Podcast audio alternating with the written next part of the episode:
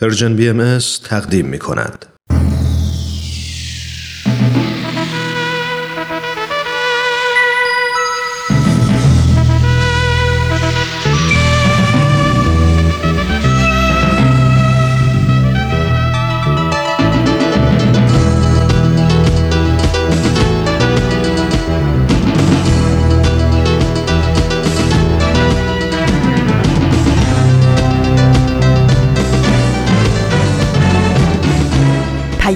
دوست.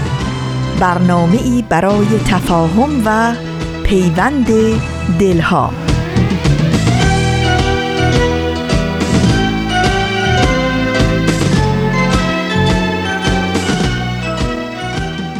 با سمیمانه ترین درودها از فاصله های دور و نزدیک به یکایک شما شنوندگان عزیز رادیو پیام دوست.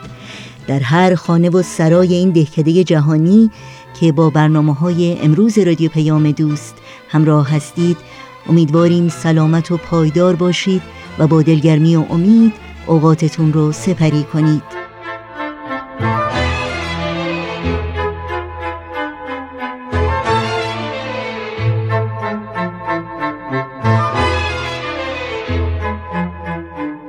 نوشین هستم و همراه با همکارانم میزبان این پیام دوست.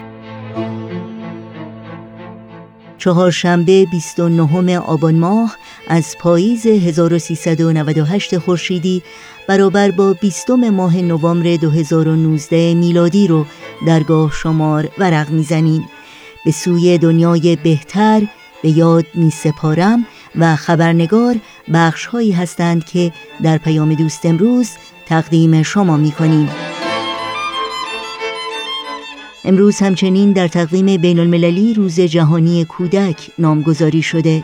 روزی که در سال 1954 میلادی یعنی در حدود 65 سال پیش برای اشاعه اصل با هم بودن، همدلی و همیاری جهانی تأسیس شد تا به خصوص آگاهی کودکان رو در این زمینه بالا ببره و اهمیت رفاه و سعادت اونها رو برجسته کنه.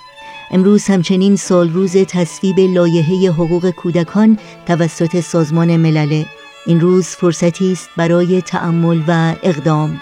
برای حفظ کودکان از خطرهایی که امروز ایمنی و سلامت اونها رو تهدید می‌کنه و تلاش در راه شکوفایی استعدادهای اونها برای مشارکت و همکاری در راه سازندگی و پویندگی جامعه فردا. روز جهانی کودکان بر همه کودکان جهان خجسته باد.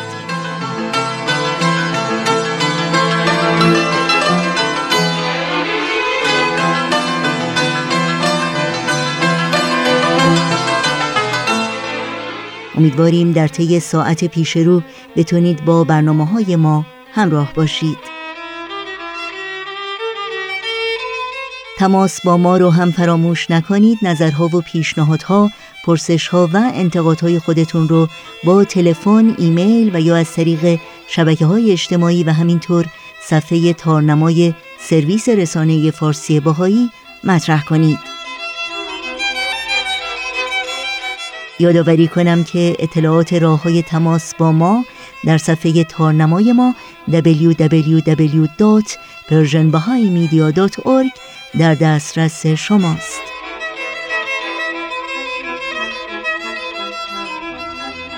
این صدا صدای رادیو پیام دوست با ما همراه باشید.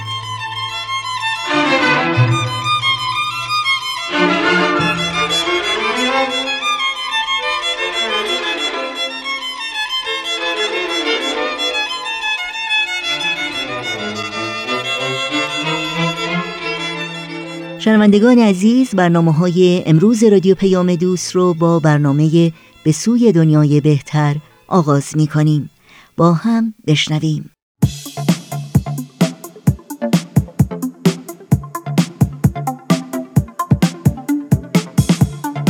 همراهان عزیز وقتتون بخیر.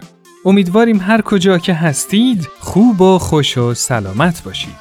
سهیل مهاجری هستم. با یه قسمت دیگه از سری دوم برنامه به سوی دنیای بهتر در خدمتتون هستیم.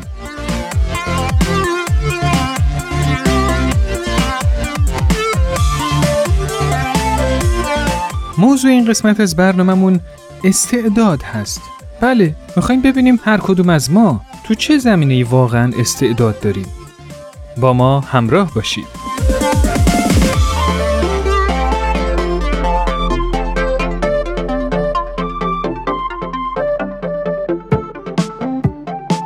واقعا چند درصد از ما وقتی وارد جامعه میشیم کاری می‌کنیم که استعدادش هم داریم.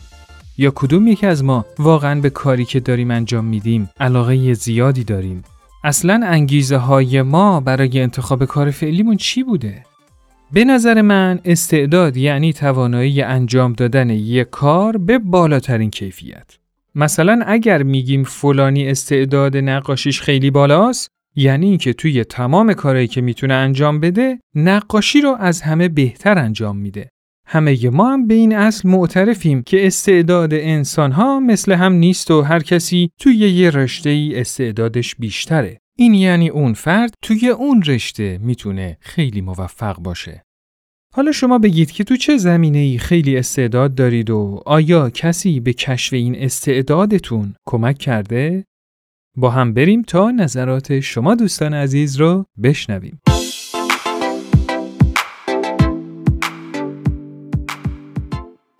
در دوران دبیرستان که بودم. منو انتخاب کرده بودن که سرود میخوندم و برای صدام تشویقم کردن و برای خطم اون موقع ها تشویق می‌کردن و خیلی تاثیر داشت. من هیچ وقت یادم نمیره دوران دبیرستان وقتی که من انتخاب شدم تا یک سرودی رو تکخانی کنم. سالهای سال شیرینی اون خاطره اون روز در نظرم بود و همون خودش تشویقی شد برای اینکه بتونم روی این زمینه کار کنم. اینکه استعداد یابی بشه برای بنده به یاد ندارم. متاسفانه در دوران تحصیلم چنین مفاهیمی رو و این نشون دهنده اینه که حداقل در دوران تحصیل ما در ایران واقعا سیستم آموزشی اون کارایی لازم را نداشت. بارها دوستان اساتید اطرافیان به قابلیت صدام اشاره کردن و من متذکر شدن به اینکه برای پیشرفت اون یه کاری بکنم. ولی خب با توجه به شرایطی که داشتم برام میسر نبوده که اقداماتی برای خودم انجام بدم. یک روز در یه جمعی من یک آوازی خوندم که یکی از اساتید صاحب فن که اونجا بود این گفت شما دستگاه های موسیقی رو کار کردین. گفتم خیر قربان من تا به حال دستگاه موسیقی کار نکردم. گفتم ولی شما این رو بدونید که شما این رو در سه دستگاه متفاوت خوندین و خیلی عالی بود. لازمه که یه اقداماتی برای پیشرفت خودتون انجام بدین که من هنوز هم منتظر اون فرصت هستم. من تو زمینه هنر فکر کنم استعداد دارم و اینکه تشویق دیگران خیلی کمک بزرگی به من کرد و بیشتر از اون انتقاداتشون بودش که به من کمک کرد. چون اون موقع توی کار هنری که داشتم انجام می‌دادم منو وامی داشتش که هر روز بهتر از قبل عمل بکنم. متاسفانه من در دوران تحصیلم لاقل با اون همه دانش آموزی که من در اطرافم می‌دیدم که چقدر با استعداد بودن ندیدم که امکاناتی فراهم بشه که کسی اون خود واقعیش رو نشون بده و استعدادش شکوفا بشه. بیشترین چیزی که برای خودم مشهود بوده استعداد در مدیریت و برنامه ریزی و نظم و انضباط بوده در کارها. فکر می‌کنم این استعداد هم از کودکی در من ایجاد شد و از طریق افرادی که در بزرگسالی و همکار بودم در مسیر شغلیم دوچندان شد و آموزش هایی که از طریق اونها دیدم خیلی تونستم در این مسیر بهتر عمل کنم و همچنین تحصیلی که در زمینه حسابداری داشتم تونستم به این موارد رو در کنار هم بذاره تا بتونم استعدادم در مدیریت و نظم و انضباط و برنامه‌ریزی رو بیشتر ببینم دوران تحصیلی من دوران تب شدید کنکور و قبول شدن در اون بودش و تمام امید و آینده تو خلاصه می‌شد در اینکه حتما در این کنکور قبول بشی و حتما باید یا رشته پزشکی قبول بشی یا رشته مهندسی حتما باید قبول بشی. متاسفانه هم در محیط مدرسه هم در محیط خونه به همین صورت بود. حتی جامعه هم پذیرای همین موضوع بود و به هیچ دیگه توجه نمی‌شد.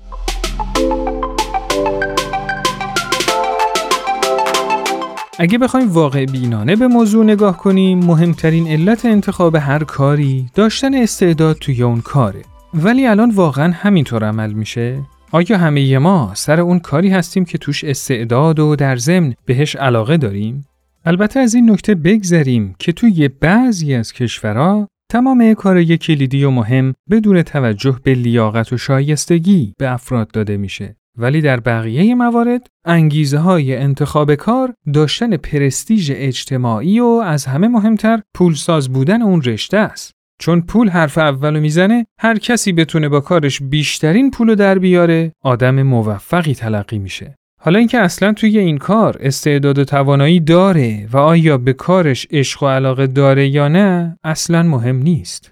البته همه این مشکلات فقط تقصیر مردم نیست. دولت هم یکی از پایه های اساسی دامن زدن به این بیعدالتی ها می‌تونه باشه.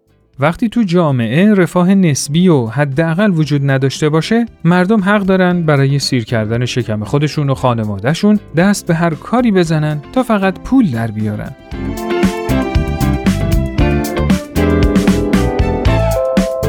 در کشوری مثل آمریکا درس خوندن بسیار پرهزینه است و دانشجو وقتی فارغ و تحصیل میشه با کلی بدهی میاد بیرون و تازه باید دنبال کار بگرده.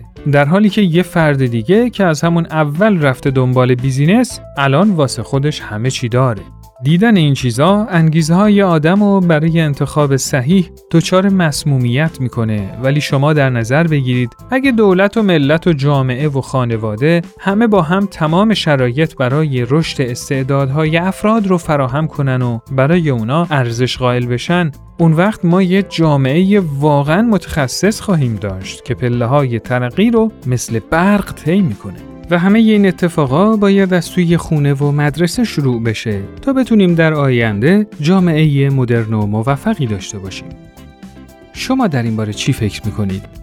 نظرات خودتون رو حتما برای ما ارسال کنید.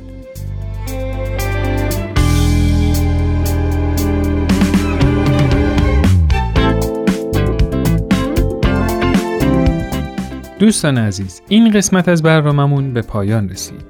شما می‌تونید این برنامه رو در تارنما شبکه های اجتماعی تلگرام و SoundCloud Persian BM دنبال کنید و از همین طریق هم با ما در ارتباط باشید. نظرات و پیشنهادات خودتون رو برای ما ارسال کنید. تا برنامه دیگه خدا یار و نگهدارتون.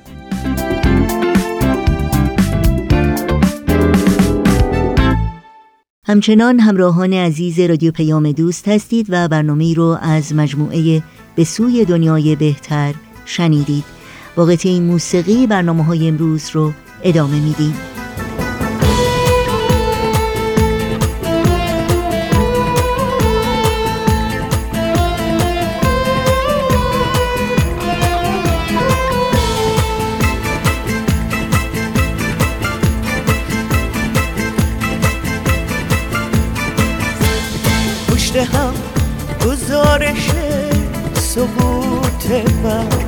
پشت هم خطابه سایه من.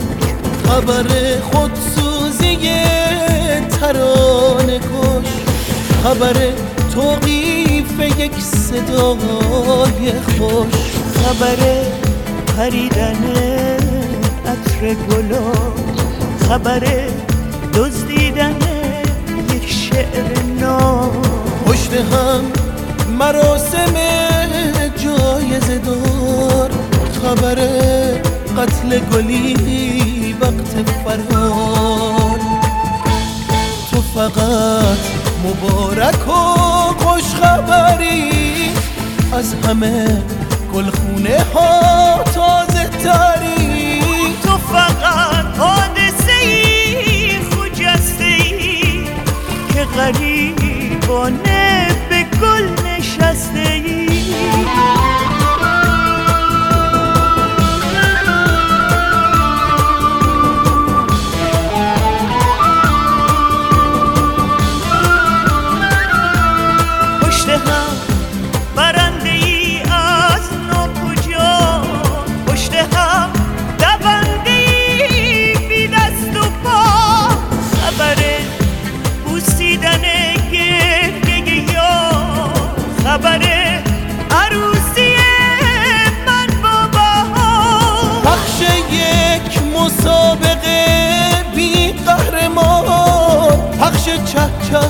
تا سهر بی لغمنان پشت هم مصاحبه با میر غزب پشت هم سوزن و بر لب شب تو فقط مبارک و خوش خبری از همه گل خونه ها تازه تری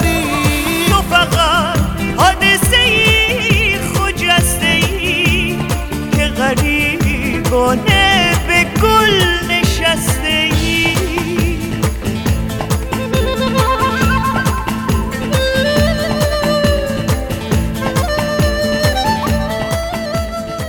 شنوندگان عزیز در این ساعت از برنامه های امروز رادیو پیام دوست از شما دعوت می کنم با بخش کوتاهی از مجموعه به یاد می سپارم همراه باشید.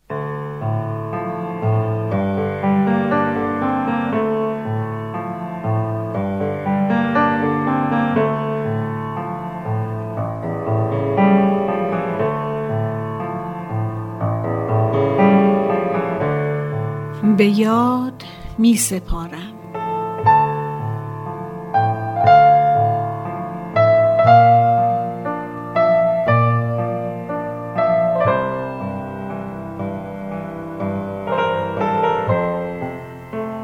آیا تا کنون با افرادی مواجه شده اید که به دفعات تکرار کنند؟ اونقدر کار دارم که نمی‌دونم چطوری از عهده اونا بر بیام. بعضی از ما گمان می‌کنیم که برای تأمین هرچه بیشتر معیشت خانواده باید کار و باز هم بیشتر کار کنیم.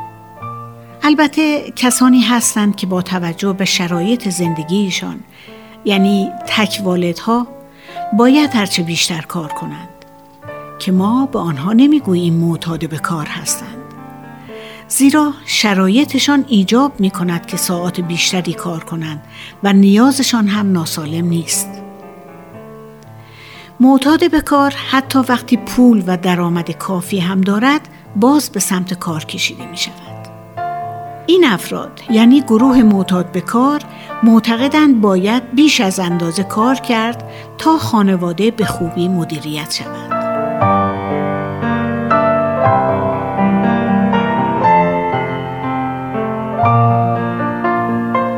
راستی کدام خانه از مدیریت صحیحی برخوردار است؟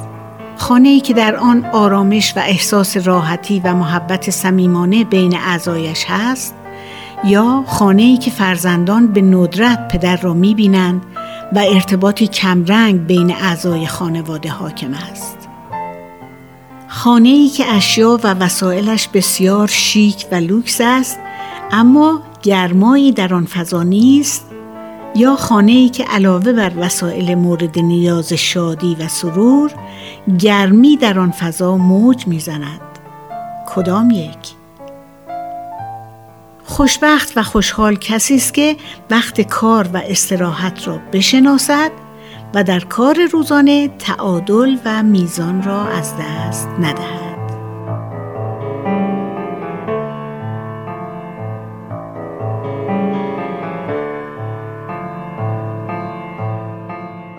برنامه کوتاه و تأمل برانگیز به یاد می سپارم. از رادیو پیام دوست همراه بودید.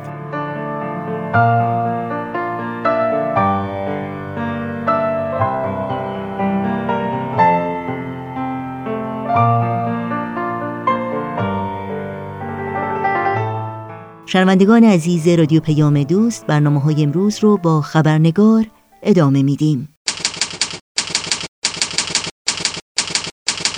خبرنگار.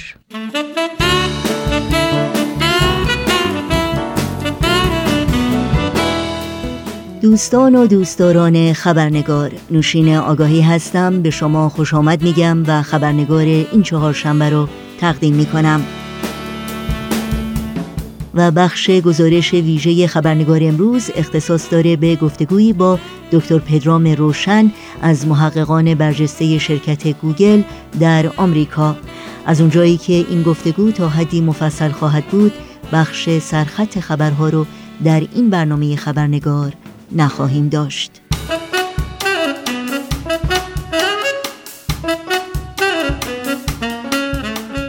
و ما دکتر پدرام روشن از محققین برجسته و به نام شرکت غولاسای گوگل در آمریکاست که بر اساس مقاله اخیر مجله علمی نیچر در ساخت کامپیوترهای کوانتومی یا برتری کوانتومی موفقیت چشمگیری رو به دست آورده. دستاوردی که در مجامع علمی جهان سر و صدای زیادی بلند کرده. اما تنها دست یافتن به این موفقیت بزرگ نیست که نام پدرام روشن رو در میان این محققان بر سر زبان ها انداخته. محققانی که از فرهنگ ها و پیشینه های متفاوت در این پروژه با هم همکاری کردند بلکه راه پرپیچ و خمی است که پدرام روشن برای رسیدن به این موفقیت بینظیر پیموده. دکتر پدرام روشن از فارغ و تحصیلان دانشگاه علمی آزاد یا BIH است که سالهای پیش به خاطر محرومیت از ادامه تحصیل در دانشگاه های دولتی ایران مجبور به ترک وطن شد و به آمریکا نقل مکان کرد تا در رشته فیزیک که بسیار به آن علاقمند بود تحصیل کند. در سفر کوتاهی که اخیراً به ایالت کالیفرنیا داشتم فرصتی دست داد تا با این محقق جوان ایرانی که خلق و خوی مهربان و دلنشین او مانند دستاوردهای علمیش قابل ستایش است به گفتگو بنشینم و با حال و گذشته او بیشتر آشنا شوم با سپاس بیکران از دکتر پدرام روشن توجه شما رو به اولین بخش این گفتگو جلب می کنم.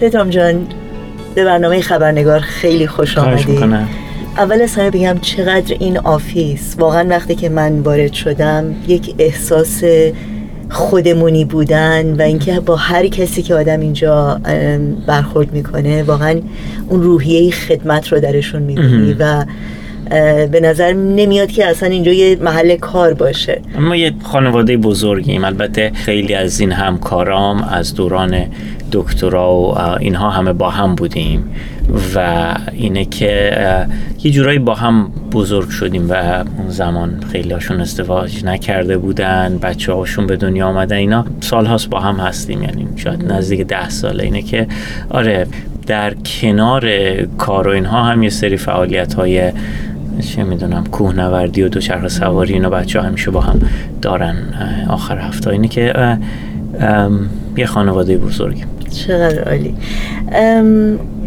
برای شنوندگان عزیزی که شما رو نمی‌شناسن خودتو معرفی کن. لطفا. من پدرام روشن هستم ساکن کالیفرنیا کارمند شرکت گوگل. OK. خب توی شرکت گوگل چه کار می‌کنی؟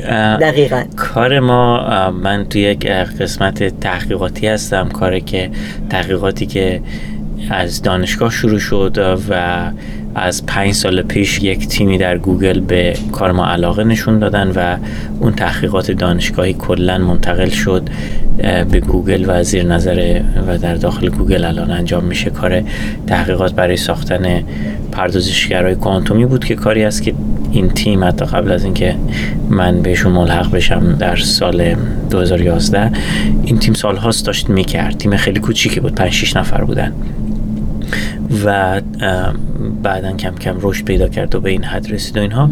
ولی کار ما کار بنده بیشتر روی سخت افزار قضیه هست. سخت افزار کوانتومی این پروسه پردازشگرهای کوچیک رو درست می‌کنیم و مطالعه می‌کنیم کلیبریت می‌کنیم سعی می‌کنیم که ببینیم چقدر خوب کار می‌کنن نواقصش چی هست و اینها که یک سری طبعا دانش فیزیک دانش مهندسی همه اینها داخل قضیه هست تا این کار رو جلو ببره.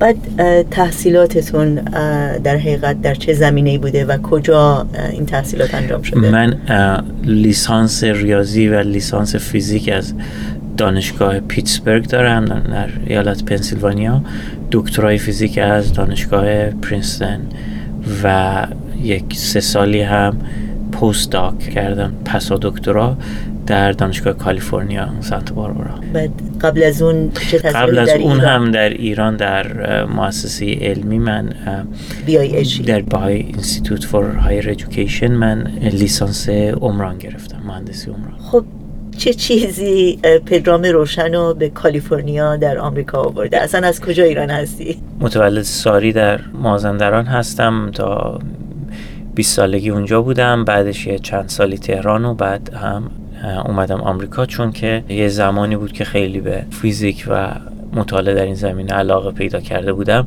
که اول در پنسیلوانیا بودم بعد در واقع این کار منو به اینجا آورد اه، چون یه جورایی هر چقدر اه، جلوتر میری تعداد شغل هایی که متناسب تحصیلات هست و اینا خیلی محدودتر میشه و یه دفعه ناچاری که مثلا از این ور آمریکا بری اون ور آمریکا یا حتی بری یه کشور دیگه ای خیلی کار در رشته کار متناسب با تحصیل در تخصص حالا با توجه به علاقه و همه اینها رو بذاری کنار هم انتخابای موجود خیلی محدود میشه. در نهایت اینه که سال 2001 من اومدم اینجا و بعد که خانومم درسش تموم شد اونم اومد پیش من.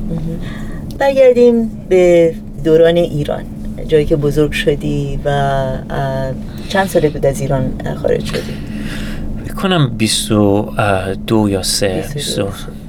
اه، خب در این 22 یا 3 سالی که در ایران بودی تجربت از زندگی در ایران به عنوان یک کسی که در خانواده باهایی بزرگ شده و در حقیقت چالش ها یا اون اون نگاهی که داشتی به جامعه خودت چگونه بود؟ ببینید طبعا به عنوان یک کسی که در دهه 60 شمسی کودک یا نوجوان بوده خب جامعه باهایی در اون سالها تحت فشار سیستماتیک فشار مضاعفی بود از سوی دولت بود ولی بالاخره سالهای جنگ بود سالهای بعد از انقلاب بود و کلا زمان پر التهابی بود. و خب عرض کردم فشار بر جامعه باهایی هم مضاعف بود بر این قضیه. و خب خود جامعه باهایی یا حالا بلخص خانواده خود من تا حد زیادی موفق بودن که یک محیطی رو فراهم بکنن که کودک در اون بتونه کودکی خودش بکنه و تا حدی شاید به یعنی اگه بخوام به خاطراتم مراجعه کنم بگم که در یک ترس یا ناامیدی زندگی می کردیم درست نیست. این من خاطره از یأس یا ناامیدی در ذهنم نمیاد. تحصیل تا چه حد اهمیت داشت؟ آیا یه چیزی بود که همیشه برات مهم بود یا اینکه خب تشویق خانواده این این عشق به تحصیل و عشق به پیشرفت در در علم از کجا میاد؟ من فکر می‌کنم که حالا عشق به علم احتمالا جنبه تشویقی نم- فکر نمی کنم داشته باشه. بیشتر جنبه وجودی داره یعنی اینکه در وجود آدمی هست. اگر کسی مانعش نشه اگر کسی خدشدارش نکنه در همه انسان‌ها در. همه انسان ها حالا یکی یه خورده بیشتر به علم علاقه داره. یک جورایی مثل عشق به زیبایی کسی شما رو تشویق نکرده که به زیبایی علاقه من بشید. شما یکی زیبایی رو در هنر میبین در نقاشی می‌بینه یکی در ساخت یک مجسمه اجرای یک تئاتر نوشتن یک کتاب. یکی هم در همین نمی‌دونم من معادلات بین ذرات بنیادی می‌بینه. خیلی کسی لازم نبود که تشویق کنه. فقط لازم بود که کسی خرابش نکنه. و فکر کنم اینجوری به توصیف بهتری از قضیه هست. و این هنری بود یا کاری بود که فکر می‌کنم والدین من یا جامعه بهایی به طور کلی تونست درش موفق باشه و بلخص میشه اشاره کرد به این تبعیض سیستماتیکی که حکومت سعی داشته اعمال بکنه و هنوز هم اعمال می‌کنه که در واقع همین عشق رو خدشه دار بکنن. ام، جامعه بهایی با برنامه هایی که داشت و در نهایت اون مؤسسه آموزش عالی تونست که این عشق رو در وجود ما زنده نگه داره. من قبلا هم عرض کردم یکی سوال کرده بود کیفیت آموزش اونجا چطور بود؟ گفتم احتمالا سوال خیلی درستی نیست. وقتی که شما یک جامعه داری یه دانشگاهی می‌زنه و این دانشگاه مدام افرادش امکاناتش تحت مصادره هستن افرادش تحت تعقیب هستن صحبت از کیفیت آموزشی کردن وقتی که شما نمی‌تونید سرمایه گذاری بکنین نمی‌تونی نمی‌دونم مؤسسه بزنی نمی‌تونی کلاس بزرگتر کنی صحبت از کیفیت کردن بیمعنیه. صحبت از نگرش هست اینجا. صحبت از این هست که این افراد چطور به علم و آموزش نگاه می‌کردن که این مؤسسه رو تاسیس کردن. وگرنه خب شما وقتی که بودجه میلیونی دولت رو داری طبعا از نظر کلاس و نمی‌دونم تخت و لابراتوار بهتر عمل خواهی کرد. و میگم این مقیاس درستی نیست که ما کیفیت رو به این معنی در نظر بگیریم. باید نگاه کرد که وقتی که شما تحت این تزریقات هستی وقتی که میای یک مؤسسه می‌زنی چی فکر می‌کنی راجع به علم؟ چه باعث شده که این رو به صورت یک ضرورت ببینی که بیای این مؤسسه رو بزنی؟ یک نکته ظریفی است به نظر من اینجا. خیلی ممنون. در مورد این دستاورد اخیر شما درست. در شرکت گوگل صحبت بکنیم. اگر ممکنه مقدار راجبش توضیح بده خصوصا برای افرادی مثل من که اصلا از کامپیوتر ببینید ارز کردم تیم ما روی پردازشگرهای کوانتومی کار می‌کنه و این تحقیق مدت داری هست از مدت ها پیش سالها پیش شروع شده.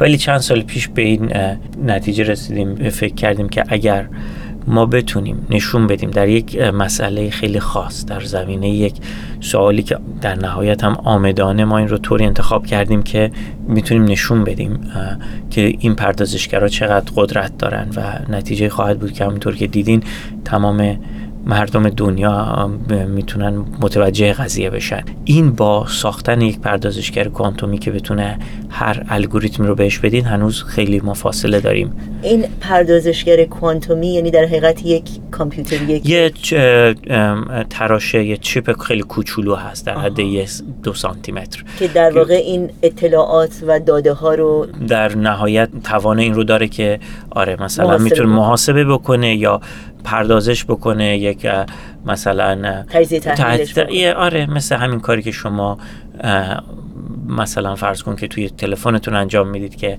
از یه جایی به یه جای دیگه می‌خواهید برید بهترین مسیر کدومه؟ خب باید پردازشی صورت بگیره یه محاسبه صورت بگیره.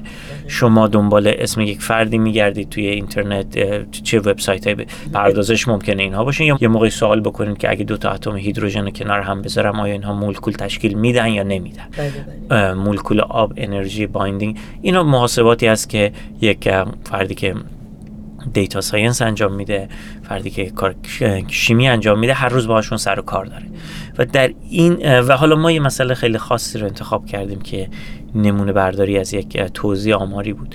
ولی این پردازشگرها وقتی که ساخته بشن به طور کامل توانایی اینو خواهند داشت که تمام این مسائلی که عرض کردم رو بتونن انجام بدن. در حال حاضر اون توانایی رو ندارن. ولی یک مسئله خاصی رو ما تونستیم به قول معروف دستچین بکنیم و در اون مسئله ما تونستیم نشون بدیم که بله واقعا اینها توان پردازشی خیلی بالایی دارند. یعنی در مقایسه با در مقایسه با یک ابر کامپیوتری که ما همون مسئله خاص رو خواستیم.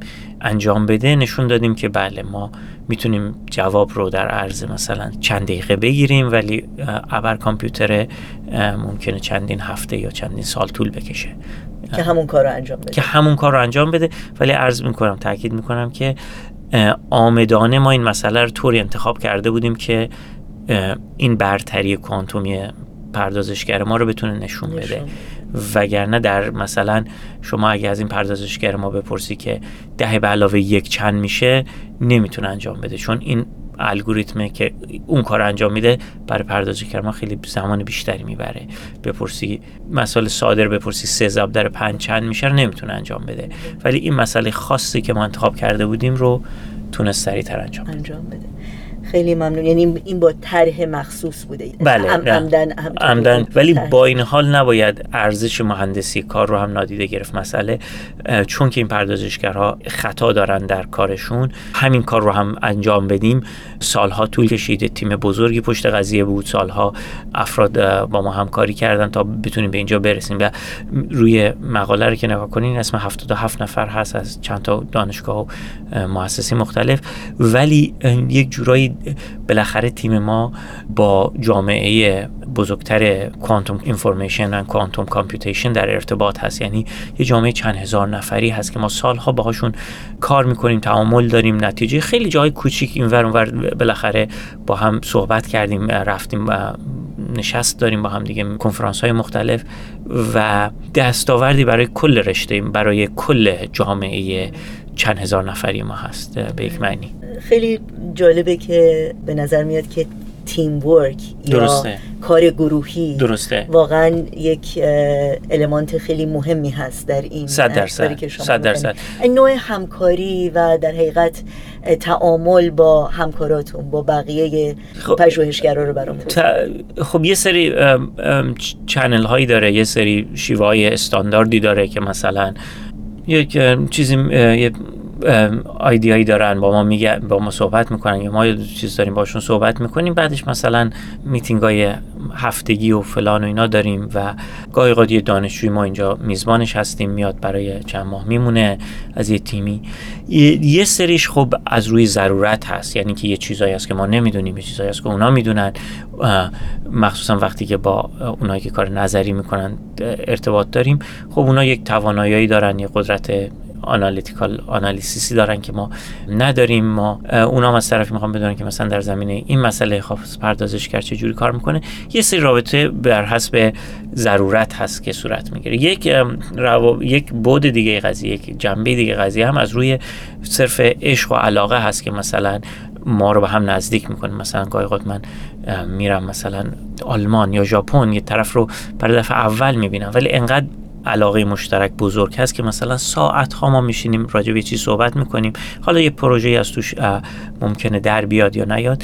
ولی منظورم اینه که یک علاقه به درک قضیه و پیش بردن قضیه و مرزهای آگاهی ما هم در پیدا کردن همکارای ما نقش داره. اینه که یک حس غریبی است. مثلا چه می‌دونم من همکارام از همه جای دنیا هستن از ژاپن سنگاپور آلمان اسرائیل.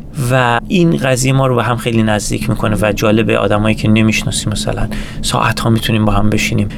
راجع به این مسائل صحبت بکنیم. خیلی برای من جالبه. چون علم خب یک اه، آگاهی به فرد بده که کسای دیگه تجربه نمی کنند ولی در این حال اه، گاهی اوقات باش غرورم میاد. چه ویژگی هایی باید در شخصیت انسان پرورش پیدا بکنه که واقعا بتونه این نوع همکاری خیلی عمیق و گسترده رو داشته باشه؟ درسته غرور هم میاد باهاش. یعنی بالاخره طبیعت یه چیز علم یه چیزه. و اینکه ما انسان ها scientist ها چه جوری باش برخورد می‌کنیم هم یه داستان دیگه است. و مسائل انسانی باش هست. مسائل اینکه یکی می‌خواد این رو استفاده کنه که مشهور بشه یکی می‌خواد این استفاده کنه که قدرت بگیره یکی می‌خواد این استفاده کنه که ثروتمند بشه.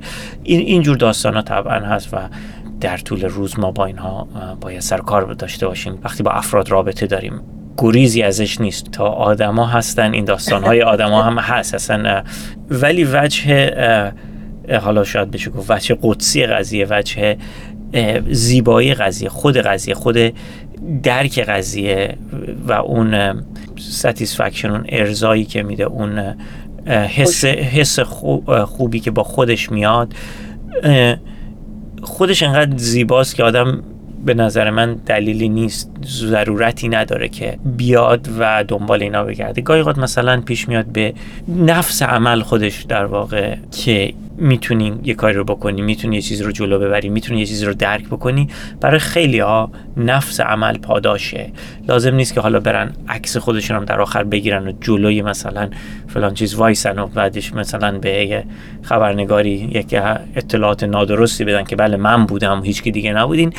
می‌تونی این کارو بکنی. اولا که خب از دید همکارات خیلی زود به عنوان فرد نازلی شناخته میشی و اعتمادشون از دست میدن. و خیلی هم من اینجا صحبت می‌کنم من چند وقت پیش باید از مجله تماس گرفته بودن مجله که کار ما رو چاپ کرد که عکس بفرستین از محل کارتون. خب من باید اینا رو بسیج می‌کردم میآوردم تو عکس هی می‌گفتم خیلی ف... ضرورتی نمی‌دیدن که تو عکس باشه. نفس عمل ما کار رو کردیم و حالا دیگه بریم هی اسم از خودمون چیز بکنیم هیچ کمکی به قضیه هیچ علاقه ارزشی نداره. یعنی واقعا در مقابل اف- نفس عمل در مقابل اینکه حالا خب البته یه انتهای دیگه قضیه هم هست. اگر هیچ کدوم از همکاراتت هیچ موقع هیچ کسی متوجه کارت نشه و ارزشی براش قائل نباشن اپریشیت نکنن خب اون هم سرخوردگی میاره. ولی انقدر جاهای مختلف هست انقدر طرق مختلف هست انقدر پلتفرم های مختلف هست که آدم بتونه کار خودش رو ارائه بکنه که من یا خیلی های دیگه اینجا مثلا ضرورتی نمی‌بینن که بخوان به اصطلاح انگلیسیش از position themselves خودشون رو یه دفعه در یه جایی قرار بدن که بخوان شناخته بشن. شناخته بشن. آره خیلی ضرورتی نمی‌بینن. چون که بالاخره علم هرچند با انسان ها انجام میشه و هرچند ممکنه یک سری جنبه های بشری انسانی نادرست منظورم هست درش باشه ولی خودش یه غربالی هم داره. از غربال تاریخ نمی‌تونی به این راحتی رد و اگرم می‌خوای واقعا ماندگار باشی بهترین راهش اینه که خود کار رو انجام بدی به جای اینکه سعی کنی که همش روی تصویر خودت کار کنی. تصویر خودتو آه، تصویر خود تصویری که ازت ثبت میشه. آره هیچ اصل کار رو کردن. یکی از تجربه خیلی زیبایی جالبی که من داشتم توی این 15 سال همین یک خلوص خاصی داره جامعه علمی. البته نه اینکه حالا صد درصد خالص هست ناخالصی و ماجرا و داستان هم داریم اینجا همه جا. ولی یه یه خلوص خاصی داره. یعنی شما اگه به نفس قضیه باور داشته باشی تجربه من نشون داده که همکارا بقیه هم متوجه ارزشت میشن. خیلی ممنون.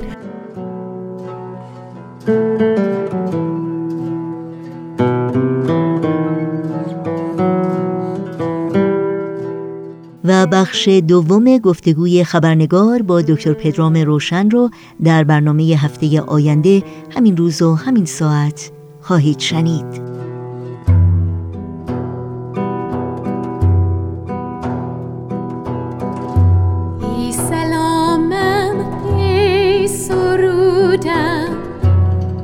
نگهبان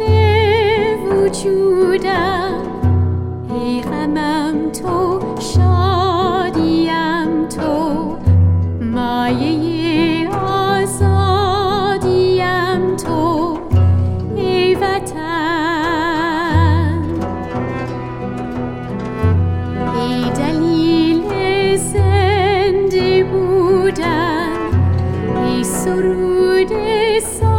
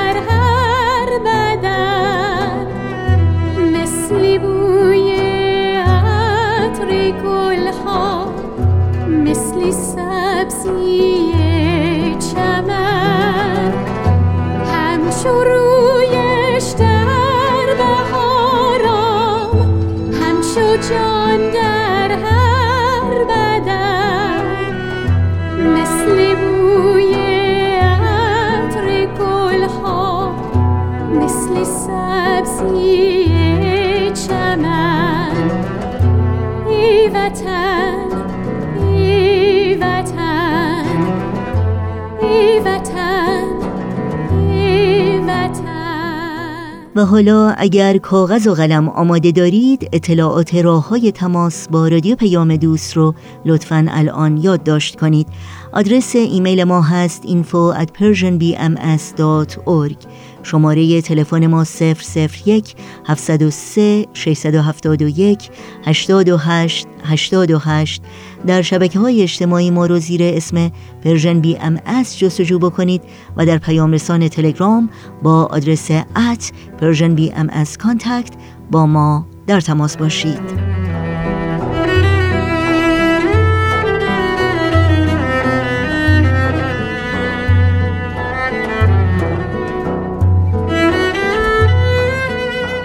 در اینجا به پایان برنامه های این چهار شنبه رادیو پیام دوست می رسیم همراه با بهنام مسئول صدا و اتاق فرمان و البته تمامی همکارانمون در بخش تولید رادیو پیام دوست با همگی شما خداحافظی می کنیم تا روزی دیگر و برنامه دیگر شاد و پیروز باشید.